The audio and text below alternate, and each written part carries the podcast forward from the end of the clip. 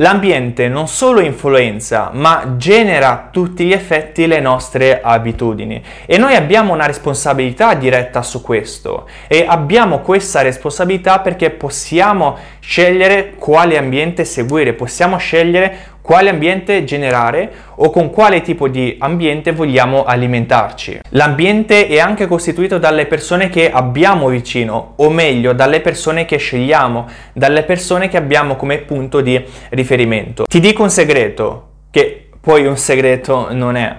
Il nostro cervello non può focalizzarsi su 50 cose diverse. Se tu il 70% del tuo tempo lo dedichi a cose che ti fanno male, a cose che ti fanno stare di merda, a lamentarti dello Stato, a quanta incoerenza c'è qui in Italia, a quanti stronzi esistono, cioè non significa che queste cose non fanno girare le palle, cioè queste cose fanno girare le palle anche a me. Ma la vera domanda è quanto tempo dedichi a queste cose? Perché ricordati che Ciò che semini raccogli. Quindi se dedichi il tuo 70% a queste cose, a queste cose negative, dopo non hai un altro 70% da dedicare a cose positive, ma hai un 30%. E non è così facile dedicare questo 30% a cose positive, perché non c'è un equilibrio a livello di percentuale. Questo perché se tu per il 70% del tuo tempo ti concentri su cose negative, su cose che ti fanno girare i coglioni, l'intensità emotiva quando parli di queste cose è molto alta e per fare cose positive, per concentrarti su qualcosa ehm, di migliore, di più costruttivo per te, che ti possa portare dei risultati, devi sganciarti da queste intensità negative molto alte. Ma per fare questo ci vuole tempo. Permettimi di chiederti, chi entra in casa tua? Chi entra in casa tua? O meglio, chi fa entrare in casa tua? Sicuramente in casa tua non entra chiunque e quando lo vuole lui ma molto probabilmente entrano persone delle quali ti fidi e stai bene. Quindi entrano quelle persone che tu fai entrare in casa tua, che accetti di far entrare in casa tua. Come tieni casa tua?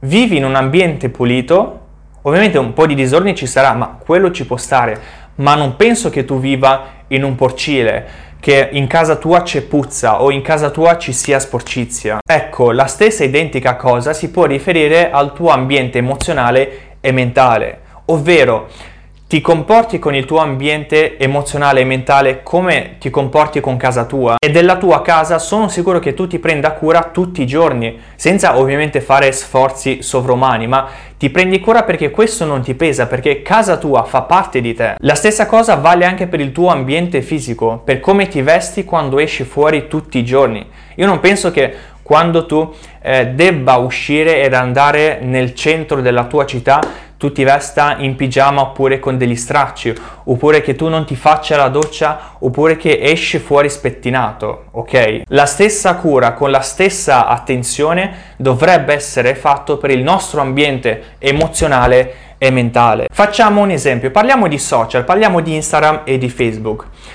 Io voglio bene a tante persone, ci sono molte persone alle quali voglio bene e che voglio che facciano parte della mia vita.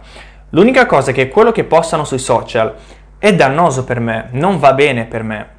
E io non è che smetto di seguirle, io voglio bene a queste persone, fanno parte di me, vogliono, voglio che facciano parte della mia vita, ma non voglio vedere tutte le merdate che postano ogni giorno nelle storie o nei post.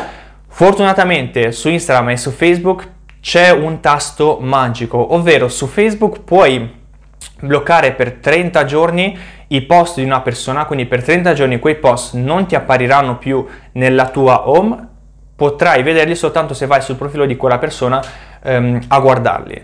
Su Instagram invece non vorrei sbagliarmi, ma anche lì puoi bloccare eh, sia le storie che i post per un periodo indeterminato. Quindi anche lì non smetto di seguire per quelle persone, le seguo perché sono persone alle quali voglio bene, con le quali mi ci trovo bene ad uscire, a passare le serate insieme a loro, però non sopporto quello che postano. Quindi uso questa tecnica per non venire influenzato in modo negativo da loro. Quindi se anche tu hai delle persone alle quali vuoi bene, ma postano cose sui vari social eh, negative, delle quali non vuoi farti condizionare, puoi usare questa identica tecnica.